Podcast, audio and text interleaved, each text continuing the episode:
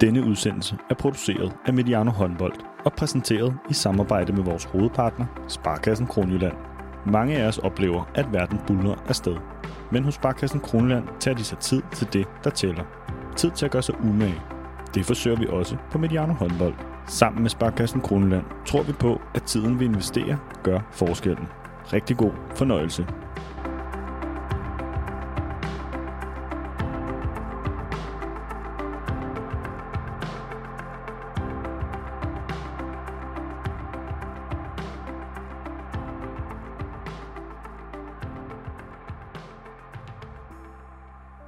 Så venter det store brag forude. Onsdag aften kl. 20.30, Danmark mod Norge. Det er 10 år siden Danmark har slået Norge ved en slutrunde. Det skete i Beograd ved kvindernes EM i 2012, i en kamp, hvor Norge allerede var videre til semifinalen som vinder af mellemrunden. Meget lige måske den kamp, der venter forude onsdag. Og så skal vi helt tilbage til den berømte EM-finale i Aarhus i 2002 for at finde en anden sejr ved et mesterskab mod Norge. I de sidste 20 år er det Norge, der har haft overtaget. Vi har været tæt på, men ikke så meget mere end det. Og så har vi slet ikke nævnt, at Ungarn jo skal spille mod Slovenien onsdag kl. 15.30. Det her er Mediano håndbold med en status på EM før den afsluttende kamp i mellemrunden mod Norge. Danmark har kniven på struben, som klichéen vil sige det. Vi skal tale om kampen mod Norge, der venter forude om kampene i mellemrunden mod Ungarn og Kroatien. Vi skal tale om spioner, svenskere med en dansk fetish, spanske realister og kynikere og meget mere. Vi vil fortsætte med at være præcise, og det gør vi under hele slutrunden sammen med vores faste ekspert på kvindesiden, Kasper Andersen, træner i Skanderborg håndbold. God morgen, god formiddag, Kasper. Godmorgen. Vi øh, sidder her øh, mandag formiddag øh, og har et godt udsyn til, til kampen onsdag mod Norge. Hvordan er din form her sådan en mandag formiddag? Jo, efter et par kopper kaffe og sådan noget, så synes jeg egentlig, at det begynder at hjælpe på det øh, to point i weekenden og så videre. Så, øh, så jeg synes egentlig, den er ganske glimrende. For en uh, lidt uh, grå overskudsmand, det er slet ikke så dumt. Nej. Uh, Kasper, hvordan går det egentlig med dit managerhold i, uh, i spillet? Ah, det, jeg vil ikke kalde det en katastrofe. Øh, det synes jeg vil være, vil være at tage det for, for langt ud. Men ja, det kunne godt have været bedre. Jeg, og jeg synes faktisk, at det udstiller det meget godt, at da jeg lavede et, et guldhold selvfølgelig, Øhm, og så lavede jeg også bare for sjov et, et, et basishold, som jeg siden da ikke har pillet ved. Og det basishold, det ligger nummer 243, og mit guldhold, som jeg har skiftet ved at kredse om, det ligger nummer 781. Så, så jeg ved sgu ikke om... Altså, jeg synes jo, det er deprimerende, at det er bedst, jeg bare lader det være. Men, øh, men der er mange runder endnu, så, øh, så man ikke, øh, ikke kan nå at kravle lidt op af så kan jeg glæde dig med, at du øh, er lige efter mig. Jeg ligger nummer 724 her mandag morgen efter et par udskiftninger, og det, det der er bare mit mål, det er, at der i Mediano håndbolds øh, miniliga, der er der syv sider, der er 167 øh, med i, i gruppen, og der er det mit mål at bare ligge på den første side. Det gør jeg stadigvæk, men det er lige på det yderste, så øh, der, der, øh, der venter en hård kamp øh, forude. Øh, Kasper, vi talte sidst om at være forældretræner med udgangspunkt i Thomas Saxnere og Tyre Saxnere. Og så dagen efter det, så offentliggjorde øh, DHF, at Peter Nørkvist blev talenttræner, blandt andet for sin meget dygtige datter. Det lader til at være sådan et øh, evindeligt øh, tema, det her med, med forældretræner, eller hvad? Ja, åbenbart. Øh, ja, og så kunne jeg jo se, at der har været øh, alt muligt her på, på bagkant af det. Øh, snak, øh, hvad, hvad kaldte de det, ulden i krone og, ja. og så videre. Øh, jeg er overordnet træt af det der med, at man skal tale noget ned, inden det har fået lov at vise, hvad det kan. Altså, det synes jeg er en kedelig tendens. Øh, når det er sagt, så jeg kan også godt se, at timingen er sjov, at Peter, han er, hvad, 50 år gammel, og har aldrig været talenttræner og udmandstræner i Dansk Håndboldforbund før, og så her samme sommer, som, som hans datter bliver, bliver en del af det, så gør han også, det kan jeg da godt se, at der, der, det er den, en spøjs timing, men, men lad det nu vise, hvad det kan. Øhm, og, og Peter Statter er et kæmpe talent, så, øh, så at hun skal være med der, og de næste, de næste kommende år, der, det er der ingen tvivl om, uanset om Peter er målmandstræner eller det er en anden. Så, så lad, os nu, øh, lad os nu se, hvad det kan. Det er trods alt en mand, med, der bunkevis af erfaring i, så, øh, så må det ikke det nok skal blive fint. Og så kan vi uh, sige, at uh, vores, uh, vores gode ven Johan Strange, der jo også har været med her på kanalen, han havde en god Facebook-kommentar, hvor han sagde, har der været nogen, der har talt i, i dansk håndbold? Det synes, jeg var, det synes jeg var ret sjovt. Så de måtte jo ud med en eller anden uh, større ting på ubold og sådan noget. Så ja, men uh, velkommen til Peter Nørklit, uh, en dygtig målmandstræner. Det vil vi glæde os til at følge. Øh, lige til en start her, Kasper, så vil jeg spørge dig, øh, og, og vi starter virkelig ud på den sure øh, mandag morgens ting. Du skal simpelthen øh, vælge mellem, hvad der har været værst, og du får fire valgmuligheder, altså hvad der har været værst ved den her slutrunde. Er det et spionskandalen, altså det her med, at Slovenien øh, til synligheden har puttet nogle papkasser op og en iPad og, nogle, og en iPhone? Er det, at der har været få tilskuere i Ljubljana? Er det svenskernes mærkværdige udtalelser om Danmark, eller er det Spaniens agerende i kampen mod Tyskland? Hvad har været værst for dig? Hmm. Ja, men øh, altså, jeg kan starte med at sige, at den sidste med, med, med den her Spanien-Tyskland-kamp, den, den, vil jeg, den vil jeg gemme. Øh, den kommer vi til at vende til sidst. Og øh, jeg er helt sikker på, at hvis du skulle have valgt en af de her fire, Thomas, så havde du, så havde du taget Spaniens agerende mod Tyskland det føler jeg mig ganske overbevist om. Det er lige før jeg...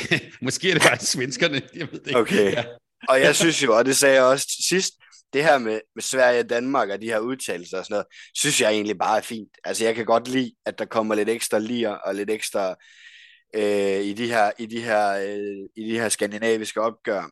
Øhm, men for mig at se, så er det utrolig kedeligt for produktet øh, at se de her helt, helt tomme, øh, store superarenaer, som, som de render rundt og spiller i. Jeg synes, det er enormt ærgerligt for produktet. Jeg synes, øh, vi har set en EM-slutrunde med masser af gode kampe, med, med god håndbold, et, et højt niveau, masser af tætte kampe. Så jeg synes, det er sindssygt ærgerligt, at, øh, at mange af dem bliver afviklet øh, i så tomme haller, som, som vi har set dem gøre i, i Ljubljana. Øh, så, så det synes jeg for mig klart er det værste, og det er sådan set over, over det hele produktet. Altså det er også en virkelig kedelig oplevelse i fjernsynet for os andre, som sidder herhjemme og, og ser en, en håndboldkamp, som dybest set er tæt, og helt vildt vigtig for, for begge hold, eller det ene hold. Eller, og det, den fornemmelse, den får man bare ikke rigtigt. Det er ikke sådan, man, man sidder helt ret i sofaen øh, og følger det, fordi det er sgu sådan lidt halvtønt. Så, så for mig er det, er det klart det, det værste indtil videre. Det, det, det er simpelthen de her, de her tomme haller her. Jeg vil faktisk sige, måske er jeg egentlig også enig med dig, og det, det, det viser sig jo også, når Montenegro spiller, altså det er jo, så synes vi pludselig, det er sjovt, øh, og, og der sker noget ud mod publikum og sådan, så er det, det er pludselig en meget bedre oplevelse. Det er lige før, det er sådan helt coronatomt der i, ja. i Ljubljana, og vi savner kiserne, så øh, jeg ved ikke, om vi kan lave en indsamling og få dem til Ja, jeg vil sige, at Mathias han må skrave nogle flere penge sammen, så de kan være med hele slutrunden næste gang. Det vi skal i dag, det er, at øh, det første vi gør, det er, at vi giver lige en, en form for status på det danske hold efter kampene mod Ungarn og Kroatien, og taler om, hvor står Danmark. Så skal vi naturligvis tale om kampen mod Norge, og det som muligvis skal lykkes for Danmark i, i den kamp. Vi skal også lige vende et par korte tendenser og observationer, sådan lidt bredt for slutrunden. Og så til sidst i udsendelsen, der tager vi diskussionen om afslutningen på kampen i den indledende gruppespil mellem Spanien og Tyskland. Vi kan lade nu røbe, øh, Kasper og jeg er ikke enige, så, øh, så, så, så den, den, tager vi, den tager vi lige. Jeg er vist den eneste ud over Bent Nygaard, der blev lidt oprevet over det. Så det, øh, den tager vi til sidst. Men Kasper, lad os starte med det her, en, en, en status efter kampen mod Ungarn og øh, Kroatien. Danmark fuldførte jo på den måde deres opgave. De vandt de to opgaver, og de har faktisk jo vundet fire kampe i træk nu. Kasper, sådan helt overordnet, Ungarn og Kroatiens kampe, hvad, hvad så vi der, og hvad var det for nogle kampe? Ja, altså vi så jo først og fremmest et, øh, et dansk landshold, som sikrede sig to sejre. Måske øh, sådan hæfter vi os mest i, at, at, eller det gør jeg i hvert fald, at vi slog Ungarn. Det var et kampforløb, som, som sagtens kunne være gået galt, øh, som sagtens kunne have endt i pointtab på både et og to point. Så jeg hæfter mig enormt meget ved, og jeg hæfter mig faktisk også ved det som meget, meget positivt. Øhm, og man kan sagtens sidde og betragte kampen og sætte Danmark og Ungarn op mod hinanden og kigge på Ungarns kampe tidligere på slutrunden og sige, jamen, der må Danmark jo ikke være i problemer. Men, men sådan fungerer det jo altså ikke. En slutrunde, der, der kan holdene jo, det har vi også set med Holland, altså holdene kan jo ligne et skrækkelig udgave af sig selv mandag, og så ligne den bedste udgave, vi har set af dem øh, af sig selv i, i lang tid om onsdagen. Så på den måde er det virkelig kamp, nye kampe, nye hold, mere eller mindre fra runde til runde. Og jeg synes, vi så et Ungarn-hold, som var markant bedre, end vi har set dem tidligere. Øh, så synes jeg også, vi så et Danmark-hold, som kæmpede lidt med tingene i perioder. Men det, jeg hæfter mig ekstremt meget ved i, i den kamp, er jo de sidste 10 minutter, hvor vi er bagud med to mål. Øh, hvor vi virkelig er presset. Også de sidste 5 minutter stadigvæk er presset. Men spiller forholdsvis koldblodigt.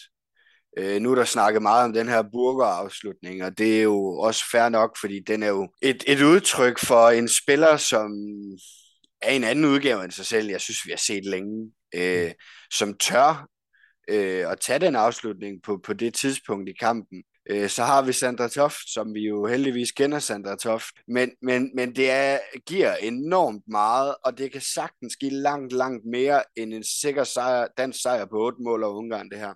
For det første, så har de været i ekstrem modvind og vundet.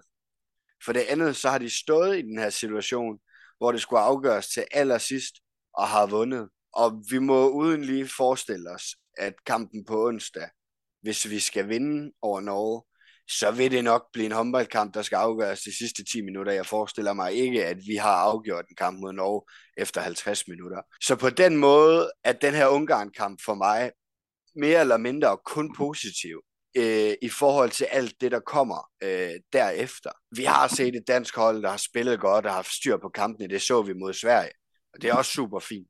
Men det her og det her kampforløb, som vi har været inde i mod Ungarn, det er også ekstremt vigtigt og giver rigtig gode erfaringer og giver en god ro ind i flere kampe nu, som vil være tætte til allersidst. Det, den kamp Ungarn, jeg hørte næsten også sige, havde den været blevet spillet for ja, 3-4 år siden, så var det egentlig været tabt. Ja. Nu vandt vi den. Ja, og det er klart, når jeg sidder her øh, for slutrunde nummer, det ved jeg ikke, mange i streg, ja, ja. og oplever sådan en kamp mod et hold, vi, vi jo skal slå, med et sådan kampforløb, så har jeg siddet her rigtig mange gange, hvor det ikke er endt med, med, med to danske point. Og det gør, det, det, det gør det absolut endnu mere positivt, at vi er der nu, hvor vi spiller ikke på, overhovedet ikke på topniveau mod et fint hold og vinder. Altså, det har bare en gigantisk værdi. Vi har siddet mange gange og snakket om dansk hold, og øj, de var så tæt på semifinalen, og vi har været gode, og vi har slået Frankrig og sådan noget. Tænk altså, vi bare tabt til Montenegro og Kroatien. Mm. Og derfor er vi ude. Og det gør vi ikke længere. Øh, vi tabte til Slovenien i den første kamp. Et godt slovensk hold på hjemmebane i en åbningskamp. Det, det er overhovedet ikke sammenligneligt med at tabe til hold, som vi synes, vi skal slå. Øhm, og det har vi gjort nu. Vi har slået Kroatien og Ungarn uden at spille på top det er positivt. Vi vinder de her kampe uden at spille på topniveau. Øhm, så har jeg egentlig også en god fornemmelse med dansk landshold, der godt kan skrue på de rigtige knapper og skrue op på de parametre, der skal skrues op på hen imod en, en kamp mod Norge. Det er, når jeg lige tænker tilbage, så er det jo faktisk øh, et budskab, du har kommet med, ja, som du selv siger, i overvis. Altså det der med, at vi skal, vi skal vinde de kampe, vi skal vinde. Altså vi skal slå dem, som vi skal slå. Og det, det gør vi så nu, også selvom det ikke altid måske lige er lige kønt, øh, men, men vi vinder kampen. Jeg tænker også, Kroatiens kampen, altså jeg sad og tænkte undervejs, det er virkelig en, ikke en særlig god håndboldkamp, men vi ender alligevel med at vinde den ret overbevisende. Ja, og der bliver fordelt spilletid, og det går lidt frem og tilbage, og det, det, altså, hvis folk sidder med en forventning om, at vi bare skal rulle hele svineriet ud over Norge og Frankrig over, så er det også helt skævt. Altså, det er, EM er en hård slutrunde og man kan ikke bare køre holdene over. Jeg synes jo også, altså hvis vi prøver sådan at skubbe Danmark væk, hvor folk måske har en lille smule svært ved sådan at være objektiv, og så kigger på mange af de andre hold, så er der jo rigtig mange gode hold, som ikke bare kører modstanderne over. Altså jeg, vi kan jo bruge Holland som et super eksempel, som måske ligger lidt der, hvor Danmark ligger, lige under Norge og Frankrig. De har ved Gud problemer under den her slutrunde og har problemer med hold, de overhovedet ikke skal have problemer med. Så, så vi skal bare glæde os over, at vi har et dansk landshold, som cruiser igennem kampen mod Kroatien og vinder stensikkert, som bølger lidt frem og tilbage i en kamp mod Ungarn, men viser, at de er der, hvor de skal være til slut og vinder kampen. Altså, det skal vi glæde os over, og ikke sidde og være utilfredse over, at vi ikke bare har smadret Kroatien og Ungarn. Dejlig positiv mandag formiddag her, Kasper. Det skal du have ros for. Øh, og for lige at blive på, det, på den positive note, altså, jeg synes jo det, ved den her slutrunde, det er blevet meget tydeligt, at Mie Højlund, det er den spiller, der vinder kampe for Danmark. Du har også talt om det her med, at vi i det individuelle måske ikke har de der stjerner, men hvis vi har en, der minder om det, så er det vel Mie Højlund. Ja, det er der ingen tvivl om. Altså, det er Mie Højlund. Og jeg synes også, sagde jeg også i optakten. Synes også, vi har set Mie Højlund i Champions League for Odense præstere på verdensklasse-niveau. Det, det vil vi også gerne have, hun gør øh, under den her slutrunde for Danmark, fordi det synes jeg, hun er den eneste angrebsspiller, Danmark har, der kan. Nogle af de andre kan, Anne Mette Hansen kan måske vise glemt af det, men, men hun er ikke i nærheden af at være der, hvor jeg forventer, at hun øh, over 60 minutter i en håndboldkamp viser verdensklasse niveau for, for Danmark angrebsmæssigt. Det synes jeg ikke, vi har set i, ja, på noget tidspunkt faktisk. Så det er Mie Højlund, og det synes jeg også, Mie Højlund har gjort. Man kan godt sætte sig ned og kigge på tal, og så sige, jamen hun laver jo ikke så mange mål. Hun laver ikke så mange assist, og det er også rigtigt en del af det er jo netop, at hun spiller på et hold, hvor dem omkring hende ikke har verdensklasse øh, i bagkæden. Det vil sige, at man prioriterer øh, at stå forholdsvis tæt omkring Mie Højlund. Man prioriterer at sørge for at komme frem og tage mellemdistanceskuddet væk fra Mie Højlund. Men hun har virkelig haft mange opstarter på vores angreb, hvor hun har tvunget modstanderne til at bakke op og stå tæt, og så givet bolde videre, som to afleveringer senere har betydet store chancer til Trine Østergaard og Emma Fri. Så, så, så på den måde har hun vist hendes verdensklasse-niveau for, for hendes hold. Det er hendes holdkammerater, der har profiteret af det men, men det er hende, der har startet rigtig, rigtig meget af det, hvor vi har siddet og sagt, uh, at det her det er god angrebshåndbold. Det, det er kommet fra Mie Højlund som, som opstart. Hvad tænker du om det her fænomen, som måske er lidt mavefornemmelse, men det der med, at vi til sydlandet, det danske hold, falder lidt i anden halvleg. Altså, øhm, og, og når jeg specielt spørger om det, så kan vi også godt se lidt frem mod Norge, fordi det plejer jo at være sådan, at der fører vi ved pausen, og så taber vi anden halvleg. Så altså, er det noget, vi skal være svært bekymret for? Nej, altså man kan, jo, øh, man kan jo næsten sidde sådan lidt med en forhåbning om, at vi er marginalt bagud øh, mod Norge de første 43, 45 minutter. Altså, nå ja, men øh, så man sådan hele tiden har, øh, også spillerne en fornemmelse af, at man hele tiden skal knokle 120% for at være inde i det. Øh, fordi altså kampbilledet fra, fra Golden League mod Norge øh, skal vi, vil, vil jeg virkelig gerne øh, undgå. Altså vi, jeg håber ikke, og det mener jeg, jeg håber ikke, at vi får en med 5-6-7 mål til pausen, eller når der er spillet 35 minutter. Øh, jeg håber, det er tæt hele vejen igen. Det tror jeg er bedst. Øhm, så, så, ja, og så synes jeg, det her med Danmark, og deres anden halvleg, altså Sverige-kampen er jo selvfølgelig en åbenlyst kamp at, at snakke om, hvis vi gerne vil snakke første halvleg kontra anden halvleg. Men Sverige-kampen er også en, en kamp, hvor altså, tingene er afgjort meget tidligt, og hvor der kommer en ind fra bænken, som ud af absolut ingenting rammer øh, ni skud fra øh, 10-11 meter. Så jeg, jeg, tror, jeg tror ikke, man skal tillægge det her alt for stor værdi. Øh, kampene mod Ungarn og øh, Slovenien har været tætte hele vejen igen. Så måske falder de lidt i anden halvleg. Det har ikke haft nogen betydning. De har stadigvæk slået Sverige, de har stadigvæk slået Ungarn, de har stadigvæk slået Kroatien. Og når man går ind til en kamp mod Norge nu her, så ved man udmærket godt, at man skal være der i 60 minutter, og det tror jeg også, de vil være. Jeg ved, Kasper, du har også kigget på, man kan sige, lidt noget, noget statistik på det danske hold. En, en statistik, der har, eller nogle tal, der har været fremme, det er jo, at vi har kun har scoret på 12 ud af 20 straffekast. Hvad har du ellers hæftet dig ved, når du har kigget på det danske hold? Ja, men altså, jeg tror, altså, måske tallene stemmer meget godt overens med, med det, som folk sidder og oplever, og så måske alligevel ikke. Fordi nu, det har været et stort tema, det her med de straffekast. Og så får man måske sådan en fornemmelse af, at, at vi er ineffektive og, og så videre. Og når vi ser og kigger på det nu, så, så kan vi konstatere, at det kun er Norge og Tyskland, som er mere effektive på deres chancer, end, end vi er. Vi, vi har 62,5% effektivitet på vores chancer i åbent spil. Nu har vi taget straffekasten ud af det. Det, det har vi ligesom hørt konstateret øh, mange gange nu, at, at der, der er vi ikke særlig effektive. Faktisk er Tyskland dårligere end os, så det der med, at vi er mest ineffektive ja, okay. straffekast, det passer ikke. Øhm, men, men ligger på 62,5 procent, kun med Norge og Tyskland foran os. Så, så der ligger vi absolut top hen over slutrunden. Øhm, så har vi øh, på, på, på keeperposten kun og Frankrig foran os. Det tror jeg måske stemmer overens med den oplevelse, folk har, og også med den forventning, vi går ind til en slutrunde med. Øh, der kan man sige, forskellen på det er måske, at for Danmark og Norges vedkommende, der er det en duo, der er tredje bedst. Når vi taler Frankrig, så taler vi Dalø, fordi hun står øh, 95% af minutterne. Så i går øh, Frankrig, øh, der er komfortabelt foran, så skifter de nogle øh, målmænd ind, de har så øh, kommer de øh, Montenegro lige pludselig fire, fire mål tættere på. De er stadigvæk foran med 6 med 6 minutter igen. Så ryger der lidt tilbage på kassen med 6 mm. minutter igen. Så, så på den måde har Norge en første målmand, øh, der står og kommer til formentlig i semifinal og final og stå fuld tid, hvor Danmark og Norge veksler mellem det og har to målmænd, som er godt inde i slutrunden. Men, men, men der er vi i top 3 sammen over Frankrig på det. Øhm, så, så i forhold til effektivitet og så videre, der ligger vi ret højt. Øhm, på tekniske fejl, der er vi suverænt bedst. 5,8 tekniske fejl i snit per kamp. Dem, der er tættest på, de har 8 tekniske fejl i snit per kamp. Og Danmark har en kamp mere end langt de fleste af de andre hold.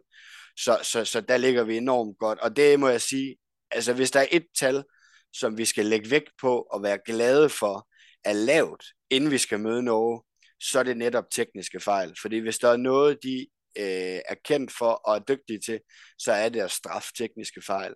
Og der er vi klart lavest. Faktisk er vi øh, næsten, har vi næsten halvt så mange tekniske fejl per kamp som Norge. Godt nok er der også en markant forskel i det tempo, Norge og Danmark spiller i, vil jeg så lige skynde mig at sige. Norge accepterer selvfølgelig lidt flere tekniske fejl, fordi de spiller med 200 km i timen, og det gør Danmark ikke. Så på den måde er det naturligt nok, at Norge har flere, men Norge ligger med 10,7 i snit øh, per kamp, og Danmark med 5,8. Så en mærkbar forskel i, i tekniske fejl mellem de to hold. Det er jo lige præcis det med tekniske fejl, synes jeg er en interessant observation, fordi det var jo øh, en, noget, der virkelig var på dagsordenen, da Jesper Jensen øh, tog over og var med i den første slutrunde i, øh, der i coronaherning i, i, i 2020. Altså det her med at, at spille meget sikkert og ligesom få skabt en base. Det kan vi vel så konstatere, at den har de så nu. Altså det er et sikkert spil, de spiller. Ja, det er der ingen tvivl om. Øhm, og nu kigger vi på et snit her hen over kampe, hvor vi også, hvor man godt kan argumentere for, at modstanderne heller ikke sådan øh, øger øh, chancen for tekniske fejl, så, så kigger jeg på, hvem, hvem de to bedste hold Danmark har mødt indtil videre nu. Det, det, det må unægteligt være Sverige og Slovenien. Og mod Sverige ligger vi på syv tekniske fejl, og mod Slovenien ligger vi på seks tekniske fejl. Så ikke ret langt over gennemsnittet af tekniske fejl per kamp mod de to klart bedste hold, vi har mødt. Så, så det her øh, snit er et udtryk for et dansk landshold, som spiller med ganske stor sikkerhed, som er dygtige til at få afviklet deres angreb, øh, og samtidig med, med, med ret effektive øh, procenter på afslutningerne. Så jeg synes, det vidner om et dansk landshold, som faktisk er nået et sted hen nu, hvor vi spiller et rigtig, rigtig fornuftigt angrebsspil. Kasper, således opmuntret, så synes jeg faktisk, at vi skal øh, vende os mod kampen mod, Nor- øh, mod Norge. Øhm, jeg går ind med et vist, en vis positivitet efter det, du har fortalt her. For nu startede jeg jo med at fortale om Norge, og det faktum, at vi reelt ikke har slået dem i en stor betydende kamp siden, siden den der Mortensens jul i Aarhus for, ja, for 20 år siden. Det er jo også lidt et godt billede på den sådan, forskydning i kvindehåndbolden, der skete der. Så nu giver der et stort spørgsmål. Er der noget som helst, der taler for, at vi skal kunne gøre det denne gang? Altså, det er der. Øh, jeg, jeg vil starte med at sige, at, at Norge kommer ind til kampen som favoritter. Øh, det, det synes jeg ikke, øh, det, det er der ikke nogen tvivl om. Øh, jeg synes ikke, at Norge kommer ind til kampen med den favoritværdighed, som vi har oplevet i mange år øh, op, til, op til den her slutrunde. Dertil synes jeg, at Danmark er blevet for gode, og Norge måske er blevet en lille smule sværere end tidligere. Så, så på den måde har Danmark og Norge nærmet sig hinanden i højere grad, end, end, end vi har set tidligere, hvor jeg dybest set har haft en fornemmelse af, og egentlig også en forventning til, at, at Danmark ikke havde de store chancer i, i en kamp mod Norge. Det synes jeg, vi har nu. Øhm, så er der ingen tvivl om, at, at på nogle af de her parametre, som, som er meget afgørende, bagspillere og stregspillere, der må vi sige, der hænger vi efter. Øh, det gør vi i høj grad i antallet af mål. Vi gør det også øh, på procenterne. Altså, start med at sige, at Danmark øh, fra deres fire bærende bagspillere har lavet 48 mål indtil videre i den her slutrunde. Norge har lavet 71. Danmark har lavet det på 84 afslutninger. Norge har lavet det på 105 afslutninger. Det giver 57,1% effektivitet til Danmark. Det giver 67,5% til Norge på et højt antal afslutninger. Det, det er meget, meget stærk procent. Hvis man sådan øh, hvis man tager det helt ned i noget lavpraktisk, så, så går man ofte og siger, at hvis en bagspiller har mange afslutninger, så kan vi godt leve med en scoringsprocent på 50. Øh, Norge har mange afslutninger og ligger på 67,5, så det er højt. Øh, og er selvfølgelig et udtryk for, at de bagspillere, Norge har, øh, spiller på et højt niveau. Også et udtryk for, at når man har 105 afslutninger, så spiller man mange minutter. På stregen synes jeg, at Vilde Ingstad Mortensen har øh, vist sig som øh, en top, top, top stregspiller i verden. Øh, på det offensive har hun været eminent i den her slutrunde, og har været det efter nogle år, hvor hun havde, hvis vi går et par sæsoner tilbage, en sæson i Esbjerg, hvor vi sagde det samme. Altså, der var hun outstanding. Øh, så havde hun en rygskade, og har vel i halvandet års tid nu, sådan synes jeg kæmpet med at finde det niveau, vi så hende på inden rygskaden. At der må jeg bare sige, at under den her slutrunde, der har hun været der igen. Altså hun er vanvittig. Hun er både skarp, hun er øh, ekstremt svær øh, at dække op og komme rundt om og holde fra fadet. Øh, hun får mange bolde. Og øh, sammen med Maren Ardal øh, ligger de to på 30 mål på 37 afslutninger og en scoringsprocent på 81. Så umiddelbart så kan vi jo i hvert fald konstatere nu, at vi skal ikke give det helt store til bagspillerne, vi skal ikke helt give det helt store til stregspillerne, fordi de er effektive øh, i meget, meget høj grad. Danmark ligger også rigtig pænt på stregpositionen. Vi har 21 mål på 28 afslutninger og 75 procent. Det er absolut heller ikke dårligt. Hvis vi får 10 afslutninger øh, mod Norge for stregen, så, så skal vi være glade for et 7 mål på de målmænd, vi også kommer til at møde i en kamp mod Norge. Så, så hvis vi kan holde os på det niveau på vores streg, så skal vi være glade for det. Når vi så kommer til fløjene, så, er det, så der kommer vi ind på noget af det, hvor vi står stærkere end, end Norge. Og det må vi også konstatere. Det er også første gang i rigtig mange år, at jeg synes, vi står stærkere fra fløjene, end Norge gør. Og det er selvfølgelig, øh, det er klart Sanna Solberg og Camilla Herm, som øh, har, jeg ved ikke hvor mange medaljer, specielt Camilla Herm på venstre fløj. De to er ikke med. Øh, det har gjort, at, at Norge har to meget, meget nye i landsholdssammenhæng venstrefløj med, i Anniken Vollik og, og, og Sunniva fra, fra Vipers der. Og det, det, det har været ok, men de har 10 mål på 18 skud for venstrefløj og en 55,5 i, i scoringsprocent. Det må vi sige, det er lavt for fløjspillere. Mm. Øh, højrefløj, der, der har de så holdt, hold, opretholdt niveau med 9, men ikke med ret mange mål, og det skal vi også lige bemærke. Altså, de har 19 mål på 30 skud for fløjene. Danmark har 54 mål på 76 skud for fløjene. Øh, og øh, på trods af lang, lang, lang, lang flere afslutninger fra de danske fløje end de norske, så har vi en scoringsprocent på 71, og Norge ligger på 63,3. Så på trods af over dobbelt så mange fløjeafslutninger, så ligger vi noget højere i scoringsprocenten, Norge gør. Så vi vil meget gerne have flyttet afslutninger i begge ender af banen derud. Og så ved jeg godt, at det er ikke sikkert, at vi på fløjen kan opretholde en scoringsprocent på 71 mod Katrine Lunde og Silje Solberg. Men jeg er heller ikke sikker på, at Norge kan opretholde en ikke synderligt høj scoringsprocent på 63,3 for fløjene mod Sandra Toft. Så for Danmarks vedkommende, så det absolut ikke gør noget, hvis der kommer til at ligge rigtig mange afslutninger i fløjene, både for Danmarks vedkommende, men også for Norges, og i høj grad for Norges venstrefløje. Øh, og jeg vil sige så meget, at hvis Sandra Toft kan få en god start på Norges venstrefløje, så kan de godt få sådan en, øh, skal vi kalde en Elin Hansson-oplevelse, hvor det, det både sidder i hovedet og i armen og i skulderen og i øh, springbenet, og det på alle tænkelige måder bliver en meget, meget svær størrelse at have med at gøre for de norske venstrefløje. Der er ingen tvivl om, vi vinder ikke, hvis det er bagspillere og stregspillere, der skal afgøre den her håndboldkamp. Øh, men kan vi lidt ligesom mod Sverige tillader os at stå kompakt og tæt, så er der den forskel fra Sveriges bagkæde til Norges bagkæde, som hedder Henny Reistad og Christine Brejstøl, og skud fra distancen, som vil gøre, at vi ikke kan stå så fladt i banen, som vi gjorde mod Sverige. Men kompaktheden fra Sverige-kampen skal Danmark helt sikkert have med ind til, til, til kampen mod Norge. Fordi ofte daler Nord Mørk, der er vi nødt til at stå tæt. Henny Reistad, der er vi også nødt til at stå tæt. Og komme fremad i banen. Brejstøl også nødt til at komme fremad i banen, og så må man så gøre, hvad man kan for at stå endnu tættere, fordi Vilde Engstad står nede på bunden. Og der kan det være, at man er nødt til at acceptere og prøve at, sige, må prøve at give lidt til Vilde Engstad og Maren Ardal på, på bunden for at kunne tillade os at tage den nødvendige højde, der er på Henny Rejstad og Brejstøl. Så kan man håbe på, at, øh, at det kan give noget til Danmark, at Jesper Jensen nu har et indgående kendskab til både Henny Rejstad og Christina Brejstøl. Og vi Ingstad Mortensen for den sags skyld. Øh, at det kan give noget.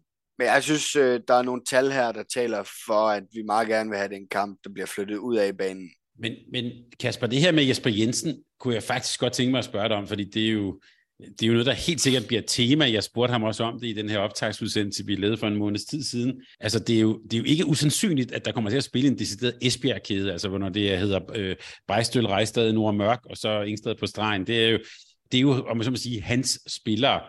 Hvilken fordel giver det Jesper Jensen, at han jo trods alt, det er jo, det er jo hans piger, de, de skal spille imod? Ja, yeah det er et godt spørgsmål. Øh, og jeg vil sige, altså i første omgang, så har jeg det sådan med Henny Rejstad, at uanset hvor godt du kender hende, og mm. hvor ofte du står nede i dokken i Esbjerg med hende, så er hun bare verdensklasse. Altså, når hun har bolden, så er det så uforudsigeligt, og så svært at dække op. Så om, om han kan benytte sig af et eller andet kendskab til hende, det ved jeg ikke, men hun er absolut verdensklasse. Så hvor meget det giver der, det, det skal jeg simpelthen ikke kunne sige. Øh, og så kan man igen, det, det skal være fordi, man har et eller andet, som man ved, det der, det kan jeg stikke hende på. Fordi det der sådan brede kendskab til små ting, bevægelser og så videre, det er jo fint nok, at Jesper han ved det. Men hvor meget af det kan de danske forsvarsspillere sådan magte at have i hovedet, samtidig med alle de andre ting, de også skal, skal kunne tage stilling til i forhold til, til, til, til Norge. Så altså, jeg synes, jeg så nogle sådan små tegn på, at der er nogle ting, som de spiller kollektivt i Esbjerg, som Norge spillede kollektivt, med, specielt med Brejstøl. Og det er klart nok, at der er selvfølgelig nogle ting på det kollektiv, hvor hvis det er Jesper, der har tegnet og orkestreret det i Esbjerg, man så flyttet ind på det norske landshold, så må han om nogen være den rigtige til også at finde, hvad er løsningen så på det. Fordi det har de selvfølgelig snakket om 100 gange i Esbjerg. Når vi spiller det her, og de andre gør sådan her, så gør vi sådan her. Så på den måde er der selvfølgelig nogle ting. Men man kan sige, altså, Nora Mørk, ja, ja, altså han har haft hende i tre måneder så, så, så meget ved han nok øh, ikke om det, i forhold til hvad Toria han ved om Nord Mørk efterhånden. Ja, og, hun, og, og der, der, der, lige præcis med hende vil jeg også sige, jamen det kan godt være, at du har set en spil i 10 år, men hun finder jo, hun ja. er jo fantastisk til at finde løsninger, hvor der ellers ikke er nogen løsninger. Så, det er det næste, øh, det er jo, at Henny Rejstad og Nord Mørk, og de spiller over så meget på fornemmelse og intuition, mm. og det kan du jo ikke, altså det kan du ikke gøre noget ved på forhånd. Der er måske noget med Brejstøl. Altså der er jo nogle ting, Brejstøl ikke kan. Og så er der nogle ting, som Brejstel kan. Øhm, det, der kan man sige, der, der er i hvert fald noget, hvor man, man kan sige, det her, øh, det ved jeg øh, derhjemmefra, at, at der er hun udfordret. Og, og måske også nogle ting ved Vilde Engstad, hvor han ved, at hun vil gerne have det sådan her. Så det skal vi sørge for, at hun ikke får. Men så kan vi så vente. Og nu har de jo så faktisk ret god forberedelsestid til den her kamp. Så der er selvfølgelig måske lidt højere grad mulighed for not og virkelig gå måske lidt dybere ned i det her inde på onsdag, fordi de jo reelt har ret lang tid øh, inden den kamp. Danmark spillede jo et, øh, særligt jo i, øh, i Golden League i IKAST, der, øh, der så vi det her 7 mod 6 spil i, øh, i, i anden halvleg. Det er vel relativt sandsynligt, at det er noget, vi skal, øh, det er noget, Jesper Jensen tager op af posen her, måske relativt tidligt mod Norge. Ja, vi må krydse fingre for, at det ikke bliver nødvendigt, ja. vil jeg sige, i første ja, du, er ikke, du er jo ikke fan af, hvordan vi spiller det, men, Ej, det er det noget, man, må, man, man måske kunne bruge de her dage ja. til, og så altså arbejde også med ja, nogle ja. alternativer og andre ja. måder at stregene står på? Eller? Ja, måske bare skærpe måden, man gerne vil spille det på, tror jeg. Mm. Altså, øh, men, det, men det er der ingen tvivl om, at det, det håber jeg da, at man bruger noget tid på nu her. Men øh, utvivlsomt er det jo netop øh, et af de to hold i, i den her slutrunde, øh, vi skal møde på onsdag, hvor netop 7 mod 6 spillet kan, kan og måske blive en nødvendighed. Ja, men jeg vil så sige, jeg, jeg, jeg bliver ikke helt vildt skræmt, når jeg betragter Norges defensiv. Jeg, jeg, jeg bliver i langt højere grad skræmt, når jeg betragter deres mål, målmænd. Og man kan sige, og det var jo et af de argumenter, som Thomas Axner havde på bagkant af deres kamp mod Danmark, det var netop, han synes jo ikke, de havde problemer med at skabe chancer. Han synes, han de havde problemer med at score på dem. Og der mente han jo ikke, at det rigtige, det så var at gå over i 7 6 spil, fordi så kan man stadigvæk have svært ved at score. Så hvis man kigger på det på den måde, så er jeg ikke sikker på, at det nødvendigvis bliver et tema, for jeg tror egentlig nok, at vi skal komme til at skabe chancer mod, mod Norge. Jeg vil så sige, at hvis vi kommer ind i et forløb, hvor vi synes, vi har skabt chancer, men vi, har, vi ikke har scoret i 8, 10, 12 minutter. Så skal vi bruge 7 mod 6 spillet til at prøve at skabe chancer nogle andre steder på banen. Og det er måske der, hvor jeg synes, at, at den der Thomas Axner øh, take på det, det kan godt være, at han ikke synes, de har problemer med at skabe mange chancer, men deres chancer, de lå til højrehåndet bagspiller på ydersiden af vores venstre to, og så lå de til en venstrefløj og en højrefløj, som kæmpede voldsomt med det. Og der kunne 7 mod 6 spillet måske have været en mulighed og et redskab til at prøve at få øh, skubbet nogle bolde ind på Lind Blum, ind på stregen og så videre. Så på den måde kan det sagtens blive, blive et tema. Øh, og så håber jeg, at vi vil være dygtigere til det. Men men når jeg kigger på Esb eller ikke Esbjergs, når jeg kigger, ja, det er tæt på at være det samme, når jeg kigger på, på Norges defensiv. Det var Freudian slip, du lavede der. ja, præcis. Når jeg kigger på Norges defensiv, og jeg tænker Mie Højlund i duelspil på en norsk træer, som hedder Vi Længstad Mortensen, Maren Nordal, øh, Christine Brejstøl i perioder, så er jeg egentlig rimelig tryg ved, at derfra skal Mie Højlund nok kunne skabe noget. Så er vi tilbage til, at det måske ikke bliver til Mie Højlund selv, men at det måske bliver til vores venstre eller vores højre bak på ydersiden, eller at det bliver til en af vores fløjspillere. Men det er super fint, specielt hvis vi kan få dem til at bakke op, og vi kan få skubbet den ekstra bold ud til Trine Østergaard, Emma Fris og så videre. Så er vi jo netop der, hvor vi taler om, at der vil vi gerne være. Så på den måde har jeg egentlig sådan ok ro i maven i forhold til øh, Danmarks chancer for at skabe noget mod, mod, mod Norge. Stine Skogran, en mod en mod Anne Mette Hansen. Yes, det vil vi mm. gerne forsøge mod Mie Højlund ud på den side også. Fint, det vil vi også gerne forsøge. Så, så på den måde synes jeg egentlig, der er nu, altså når Christina Brejstøl kommer ind i dækker venstre 3, så er det 200% ned i hovedet på Christina Brejstøl hver eneste gang. Øh, og hun står altså stille, øh, for at sige det pænt. Øh, men i Højlund med aktivitet omkring Christina Brejstøl, så bliver de nødt til at acceptere noget andet et andet sted på banen. Det kan være Mette Tramborg på yderside 2, som vi har set mange gange, når, når Mie Højlund kommer på det lange løb derover på den træer. Og der har Mette Tramborg været fin i hendes timing på den yderside, været fin i hendes scoringsprocenter. Hvis de så vil ind af med, med venstre fløj, så det bliver Trine Østergaard fint. Så på den måde synes jeg egentlig, der er nogle tendenser i den måde, at Danmark kan spille deres angrebsspil på, Øh, og den måde, eller de spillere, som Norge står på de, i de områder, hvor Danmark angriber meget på, hvor jeg tænker, at der får vi, synes jeg, øh, nogle, nogle fine situationer. Mie Højlund ved udmærket også godt, hvordan hun skal angribe Maren Ardal. For det har hun gjort tusind gange til træning hjemme. Øh, Maren Arndal kender selvfølgelig også Mie Højlund, men på den måde synes jeg, at Mie Højlunds duelspil er så stærkt og så forudsigeligt, og når vi snakker om at spille på fornemmelser, øh, og snakker om at spille frigjort, så tror jeg, at opgaven vil være sværere for Maren Ardal end for Mie Højlund, deres kendskab til hinanden taget i betragtning. Øh, så jeg synes egentlig, der er nogle... Øh, ja, omvendt vil jeg så sige, hvor skud fra distancen fra Louise Burger og Mette Tramborg på Katrine Lunde og Silje Solberg, der kan jeg godt være bekymret. Øh, der, der står modbydelig stor erfaring ind i det mål, og øh, ekstremt stor ro. Og der kan jeg tvivle på, at vores øh, procenter på, på de afslutninger kan holde ved. Så Danmark kan få svært ved noget at gøre noget fra distancen. Så er vi måske, jeg havde sagt tilbage ved start, som, som hedder, er det her, når alt kommer til alt, og det er jo det spil, der hedder håndbold, er det så Sandra Toft mod Katrine Lund? Er det, er det der, vi ender? Det hører jeg ja. dig næsten sige. Ja, det, det, det er jo ikke utænkeligt. Altså, det, det er det på ingen måde. Jeg, jeg tror, jeg kommer tilbage til, da vi to så talte inden Sverige kamp, der siger, hvad, hvad er det, der bliver afgørende her? Og der var to ting, vi sådan primært highlightede. Så var der en tredje med som en buffer. Den første ting, det var Sandra Toft. Den anden ting, det var Sveriges kontrafase. Og så var den tredje ting, at vi var nødt til at have i Højlund på et ganske højt niveau. Hvis du beder mig om nu at highlighte to eller tre ting, som bliver afgørende for kampen på onsdag mod Norge, så er det Sandra Toft mod Katrine Lunde, som du siger. Så er det Norges kontrafase, og så er det Mie Højlund offensivt på et højt niveau. Og hvis vi skal spille mod Frankrig, så vil jeg formentlig sige de tre, præcis de tre samme ting igen. Man skal jo ikke være håndboldprofessor for at vide, at keeperne er mega afgørende. Kontrafasen og i situationstegn nemme mål og holdenes absolut bedste spillere. Det er jo det, der afgør de her kampe, hvor afstanden på holdene ikke er større. Sådan vil det også være. Altså Norge, man, man kan så sige, at det måske er lidt mere udtalt for Danmarks vedkommende, at Mi Højlund skal være god Fordi de har sgu ikke andre, der kan præstere på det niveau. Der kan man argumentere for, at Norge har en, hvis nu Henrik Rejstad ikke lige rammer det på onsdag, så kunne det være Stine Oftedal eller Nora Mørk gjorde det. Mm. Øhm, for Frankrigs vedkommende, jamen, hvis ikke øh, en Simin lige gør det, så kunne det være Canora eller Græs de gjorde det. Så, så lige nøjagtigt på det område, der er Danmark nok i højere grad afhængig med Højlund end Norge og Sverige, eller Norge og Frankrig er, at, at der er sådan bedste bagspiller, fordi de har to eller tre mere. På målmænd, der er Løske også stå godt for Frankrig.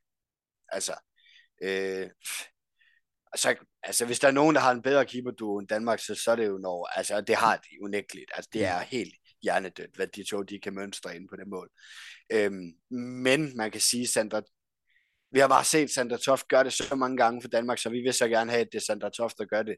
Men vi har altså Altea, som også godt kan gøre det. Øh, så har vi jo også Anna Christensen siddende et eller andet sted i Danmark, som også godt kan gøre det. Øhm, så på den måde er Frankrig i højere grad afhængig af Dalø end, end Norge, og Danmark er af, af, af, af Lunde og Sandra Toft.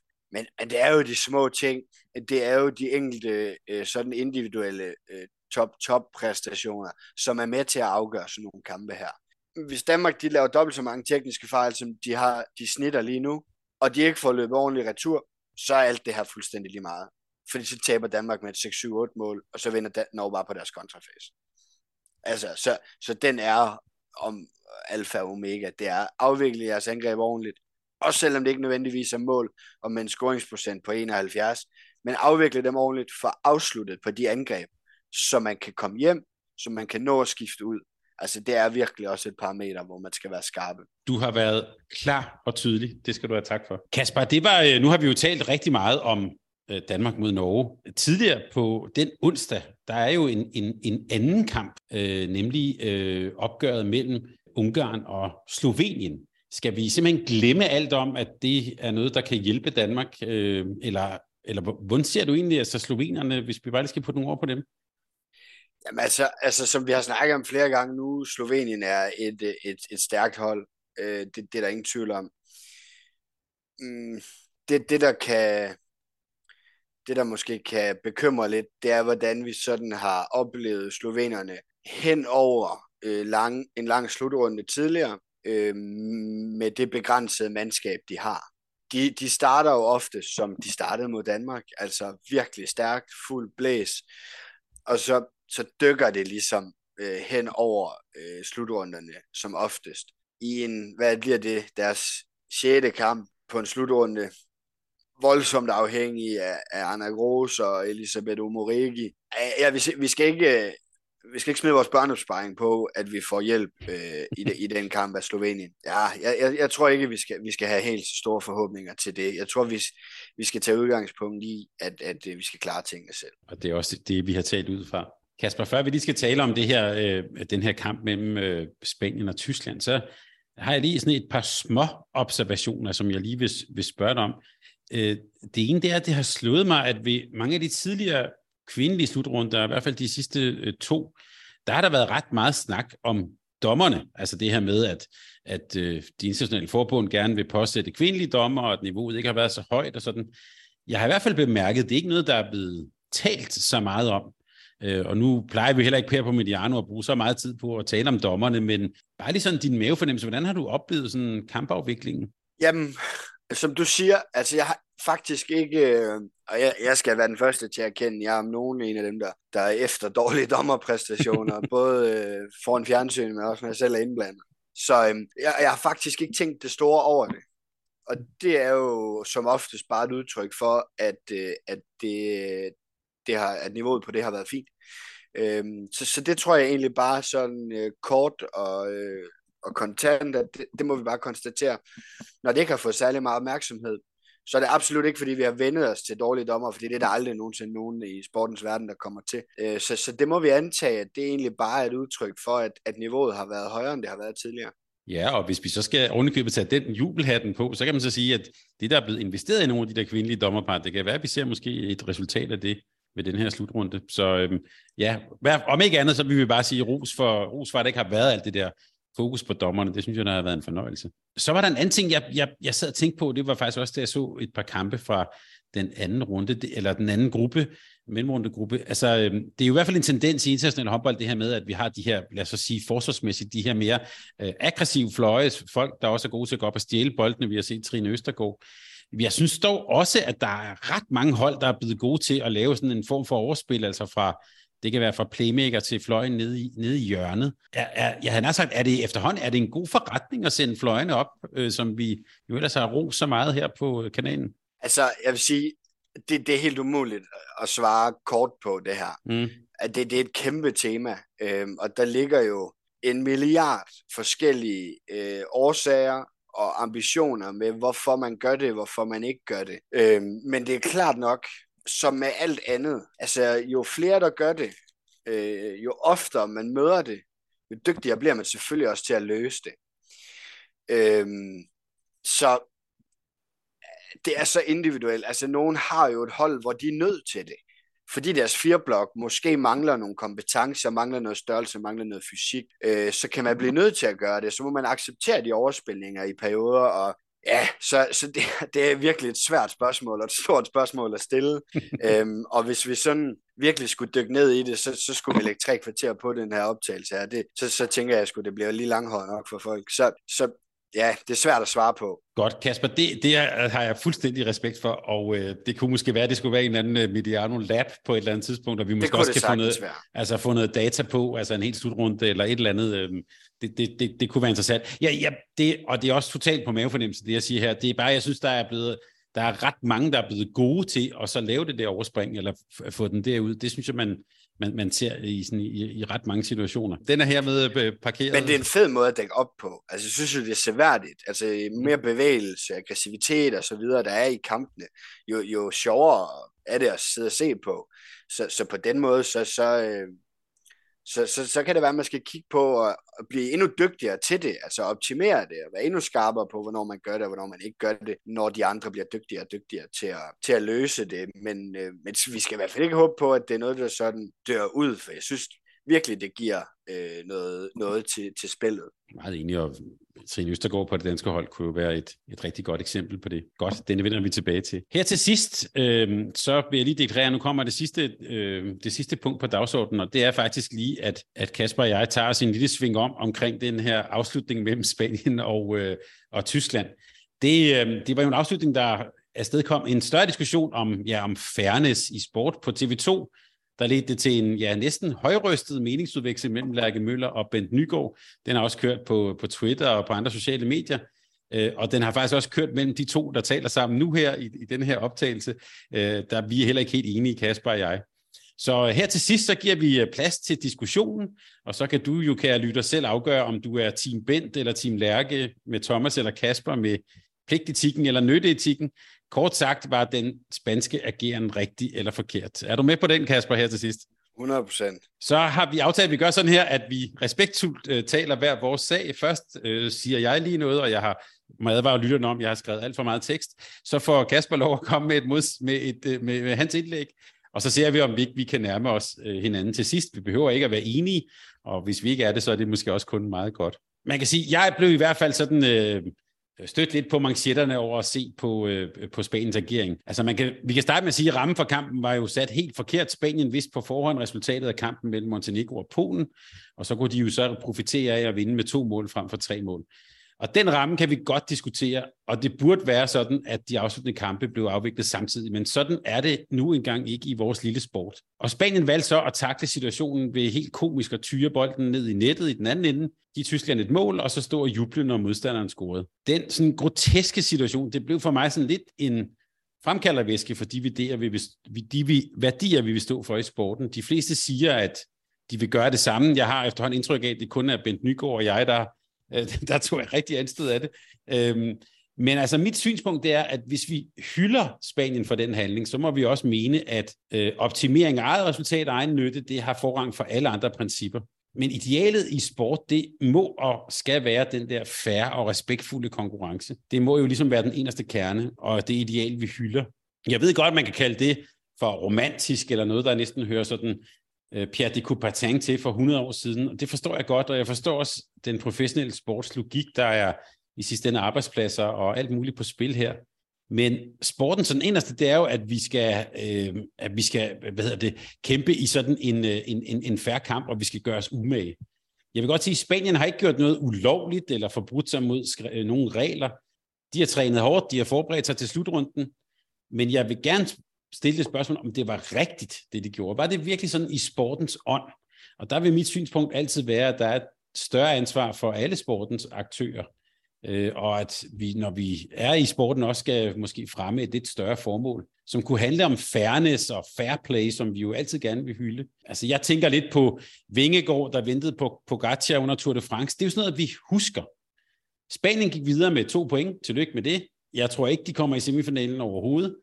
Så det vi vil huske dem for, det er jo sådan den her lidt sådan kyniske øh, optræden. Og jeg synes ikke, det er godt nok bare at give forbundet øh, skylden. Jeg synes også, den spanske træner, øh, Ignacio øh, Prades, satte trumf på ved sådan at benægte, at det noget, de spekulerede i. Altså, jeg synes, vi skal i de her år, der skal vi passe på sporten. Fodbolden er i de her dage, hvor vi taler sammen, jo næsten ved at gå, begå selvmord i oliepenge og kynisme, og hvis man bare står ud med armene og ikke tager ansvar, så tror jeg ikke, det vil ændre sig. Og jeg tror også, at vi står sådan i en brydningstid, hvor det her øh, fodbold-VM i Katar og alle de her ejerskaber har været sådan en eller anden form for MeToo-øjeblik i sportens verden. Der er brug for, at man ikke bare slår ud med armene, men at man, at man tager ansvar. Og jeg synes efterhånden, det er sådan et lidt forældet synspunkt, at man bare udnytter de regler, der er. Øh, jeg, har, jeg kunne godt tænke mig, at der er nogen, der sådan, øh, står op for sådan sportens værdier. Og her til sidst, så kunne jeg jo spørge, altså hvad husker vi øh, Østrigs Gunnar Prokop for? Er det alle de mange Champions League-sejre, han har vundet? Det tror jeg ikke, eller for fodboldens historie, Vesttyskland i 82, Grækenland i 2004, det er jo ikke dem, vi husker. Vi husker jo Holland i 74, Brasilien i 82, Danmark i 86. Det er jo det, er jo det der gør, at, at, at vi også får smil frem på læben. Jeg synes, at spillere og hold skal mere end at vinde. Alt det, som Kasper Julemand også har arbejdet med på det danske fodboldlandshold, og vi skal også mere end bare skrabe point sammen. Og Kasper, jeg er med på lige om lidt, så siger du sikkert, at jeg er oppe på den høje hest og langt væk fra banen, og det anerkender jeg fuldstændig. Det er oppe på den høje hest, og det er også sådan noget pligtetik, jeg siger nu her, men jeg synes, og det skal være min afskedsreplik, at vi også er i en tid, hvor der netop er brug for det der pligtetik, altså at det gode og det rigtige, det ikke bare kan skæres ind til bare at tabe eller vinde. Så derfor, selvom det var en lille situation, og jeg jo sådan set et eller andet sted godt kan forstå spanierne, så synes jeg også, at det talte om noget lidt større i det, jeg synes, vi skal passe på. Og man kan sige, at rigtig mange af de her ting, tror jeg egentlig ikke, der er nogen, der er uenige om. Øh, jeg tror, alle er enige om, at vi skal passe på sporten. Jeg tror, vi alle er enige om, at, at sporten skal præsenteres øh, på den bedste, mest positive måde. Og dybest set også, at alle er enige om, at det, som foregik i den Spanien-kamp, jo ikke er at præsentere sporten på den bedste og mest positive måde. Der, dertil tror jeg egentlig, alle er enige, at det vil spanierne også være. Der, der hvor kæden hopper af for mig, eller der hvor jeg synes, at aktørerne bliver pålagt øh, et ansvar øh, for sporten, sådan som, som fuldt produkt, øh, det, det er der, hvor når vi snakker færre og respektfuldt, så siger man, hvad er det så? For mig så er det i hvert fald færre, så længe det er inden for reglerne. Og det, som Spanien foretog sig, det var inden for reglerne. Det, som Gunnar Prokop, han foretog sig, det var så absolut ikke inden for reglerne. Og det var jo et heller ikke respektfuldt. Øhm, og så kan man, så kan man diskutere, øh, om det spanierne gjorde, det var respektfuldt. Siger, over for dem, som, over for dem, som sidder der som spansk forbund, over for alle de spanske øh, fans, der er i hallen, over for alle de spanske fans, der har købt billetter til en eller anden semifinal, som de håber på, at deres landshold kommer til. Det er ganske respektfuldt at skabe sig det bedste udgangspunkt, de kan få for at komme i den semifinal. Og, og igen tilbage til det her fair. Det er fair. Det er helt fair, det de gør fordi det er inden for reglerne. Så når vi skal pålægge et ansvar for det, som foregik de sidste minutter af den kamp hos Tyskland mod Tyskland, så skal det ikke og må det ikke blive pålagt de spillere og trænere, som, som gør det, de kan for at optimere deres eget udgangspunkt for en mellemrunde inden for reglerne. Fordi nu sagde du, og det var selvfølgelig modigt, eller skrev nærmere, hvad vil vi huske Spanien for? Fordi Spanien, de kommer jo ikke i semifinal. Og det er jeg med på, at det kan, det kan man jo godt antage på forhånd, at det gør de ikke. Men, og det gør de heller ikke, kan vi jo så sige nu, fordi nu er vi jo blevet klogere siden da. Men vi kan også eller argumentere for, at Spanien var meget, meget, meget, meget tæt på to gange nu. Og være snublende tæt på den semifinal, som du på forhånd, Thomas, ikke mente, de ville komme i. Fordi de spiller uafgjort med Holland i en kamp, de bør vinde. De taber med en til Rumænien. I en kamp, de jo også skal vinde. Og på fuldstændig grotesk vis ikke får et point ud af. Og der kaldte du det jo karmaloven. Det, uh, men, ja. men det er bare derfor, jeg siger, lad os nu antage, at Spanien havde vundet de to kampe her i mellemrunden, som de burde have gjort, men ikke havde gjort det, de gjorde mod Tyskland, så vil jeg virkelig kunne forstå et spansk land og et spansk forbund, der kaldte deres eget landshold og cheftræner, hvad de nu ville kalde dem, men være alt andet end imponeret over ikke at være kløgtige nok til at skabe sig selv det udgangspunkt, de burde have gjort, fordi så havde de været i semifinalen. Og det er der, hvor jeg mener, at når vi snakker færre og respektfuldt, så synes jeg jo, det er unfair og mangel på respekt at forvente andet af Spanien, end netop det, de gjorde. Øhm, og så kommer vi jo til noget helt andet, som ikke handler om Spanien, og som ikke handler om den her kamp, men som handler om strukturen i det her. Fordi, og jeg tror, det var Kasper Christensen, øh, træneren i IKAST, der skrev på Twitter, det her er jo også en unfair situation at sætte Spanien og alle mulige andre landshold i. Vi er jo nødt til at prøve at skabe en struktur, og det ved jeg godt, at der vil være nogen, der siger, at vi kan aldrig komme til at skabe en struktur, hvor det ikke i et eller andet omfang kan ske alligevel. Fordi hvis de her kampe havde ligget samtidig, jamen så kunne Spaniens landstræner jo med tre minutter igen ude på bænken have fået en besked om, hvad står der i den anden kamp, som er afgørende for det her, og alligevel have vist, selvom kampen lå samtidig, at vi skal nok bare holde os til at vinde med to. Men i første omgang kunne man da gøre sig, øh, den, den, altså kunne man jo lægge de kampe samtidig. Så det her i hvert fald bliver markant sværere at stå i en situation, hvor man allerede på vej ind til kampen ved og tænker i de her baner. Fordi hvis kampen havde ligget samtidig, så kan vi i hvert fald have sikret os et spansk landshold, som gik ind til kampen, uden at have tænkt i, hvad skal vi vinde med, hvad skal vi tabe med, hvad skal der stå. Fordi man ikke vidste, hvordan den anden kamp, den, den ville gå. Og, og, og det vil jo altså unægteligt gøre den her diskussion, i hvert fald, hvis den kommer 10 gange, så vil det i hvert fald gøre antallet af gange, vi skal sidde her og diskutere det her markant færre. Ikke sikkert, det er helt slettet, men chancen for, at det vil være færre eller mindre. Så, så der er jo et ansvar her, som skal pålægges dem, der styrer styrestrukturen. De der øh, forbundsansatte folk, øh, håndboldpolitikere, hvad vi skal kalde dem, som sidder bag kulissen og orkestrerer alt det her, bestemmer strukturen, bestemmer størrelsen, alle de der beslutninger, der ligger uden for øh, aktørernes øh, beslutningsmuligheder. Øh, det er der, vi skal have taget fat. Det er dem, vi skal have nogle forventninger til at sige, jamen, det er et amatørprodukt. I skal gøre noget mere ud af produktet. I skal gå noget mere op i, at alle de her muligheder, der ligger undervejs på en slutrunde, de er så gode som muligt, for at kampene de bliver så gode som muligt. Og det er det her ikke, fordi det var en skød håndboldkamp til sidst jo. Altså det er jo alt andet end den afslutning, vi vil se på en håndboldkamp.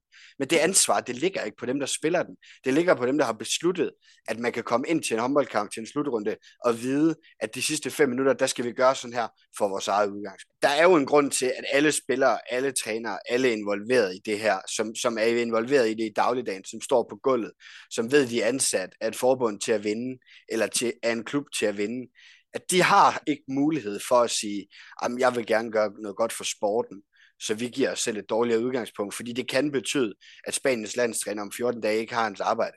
Men Kasper, nu nævnte du selv, der er jo også karma-loven. Ikke? Det her det er jo menneskets love og vores overvejelser, mm. og så nogle gange så bryder universet jo bare ind. De har en måde at skabe orden på, ikke? og det viser kampen jo mod Rumænien, at det er bare et skud lidt over midten, der, der gik, nogen kaldte det den dårligste målmandspræstation rigtig længe. Måske var det bare universet, der greb ind, men lad nu karma-loven ligge. Men, men Kasper, bare lige for at forfølge den, og jeg synes jo, du har nogle gode argumenter, det, det, skal, det vil jeg godt give dig. Det, det jeg bare mener, det jeg bare er, det er en lille smule utryg ved, eller synes ikke altid måske hænger helt sammen, det er, hvis vi mener, at det, som Spanien gjorde, det var det rigtige, så må vi jo mene, at det at fremme et eget resultat inden for den ramme, der nu er en håndboldkamp, så er alt godt inden for det.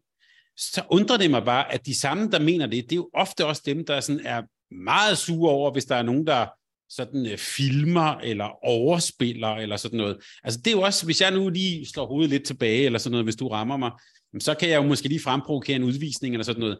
Det er mange jo meget sure over. Så, så, og det, på den måde, det synes jeg ikke rigtig hænger sammen. Så må vi jo også sige, at det er en god handling, hvis det er, at jeg kan trække en to minutter på dig. Det vil, det vil jeg også sige til mine spillere. Okay. Men, men det der er bare, og jeg er helt med på, på pointen i det, men det der er lige nøjagtigt i forhold til det, det er, der er jo netop et regelsæt, som skal sætte ind over for det.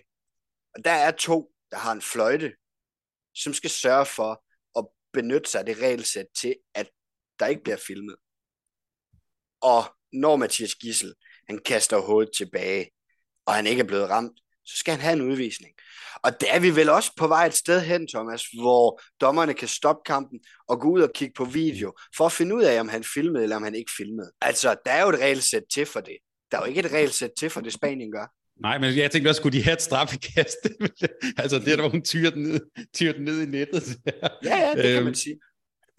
at der er nok en grund til, at Spanien... Og, fordi, og det, det, jeg så ikke lige har kommenteret på endnu, det er, og, og det, det, altså måden Spanien gør det på, mm, mm. er jo jammerlig. Altså, vi, vi er alle sammen godt med på, hvad I vil. Men gider I og gør jeg den ulejlighed og pakke det en lille bitte smule ind. Altså, det, det synes jeg. Og, det, og det, så kan man jo sige, det ændrer jo ikke på noget. Altså, de vil jo det samme. Ja, det ved de.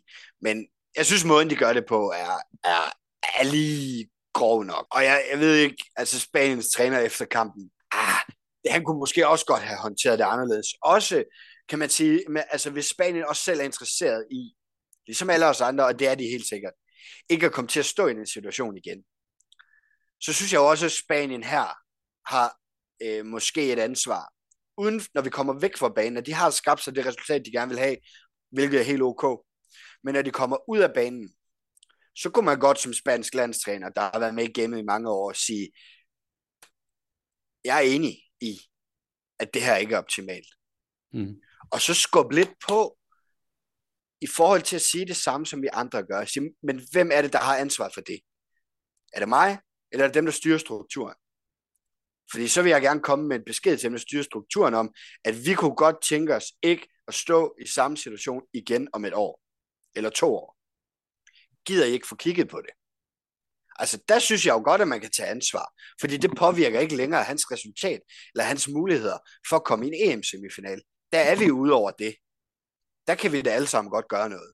Og det synes jeg også, vi gør nu. Altså, alle de trænere og spillere, jeg har set øh, skrive på Twitter nu, de skriver jo enstemmigt alle sammen.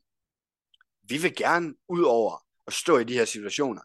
Vi vil bare ikke have, at det er dem, der står i situationen, når de står i den, som skal gøre opmærksom på det, ved ikke at gøre brug af de muligheder, de har. Jeg er, jeg er faktisk meget enig. Altså hvis man for det første er ærlig, og også øh, er ærlig omkring de dilemmaer, der er, så synes jeg faktisk også, at man tager ansvar. Jeg kom faktisk til at tænke på det her, hvad det et par sæsoner siden, Claus Mogensen, der gik op og bevidst tog en karantæne og, og, og, og, og et på ved, ved at trykke på knappen der, da der var det her videoproof. Øh, det var jo sjovt nok noget, han havde spurgt om inden.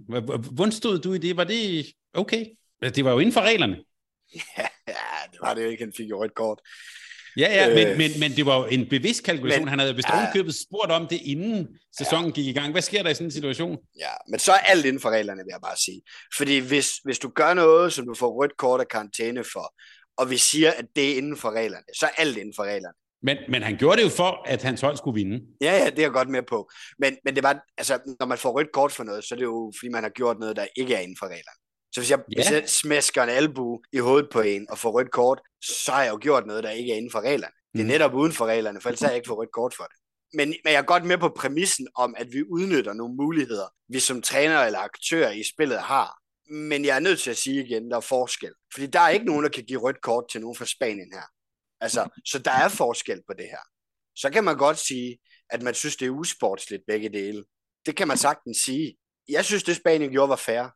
Det, som Claus Mogensen gør, dybest set også fair, men det er ikke inden for reglerne, for han bliver straffet for det. Du kan ikke straffe Spanien for det, de gjorde. Men de skal bare slukke den der time-out-knap, når man ikke har mulighed for det. Men det er noget helt andet.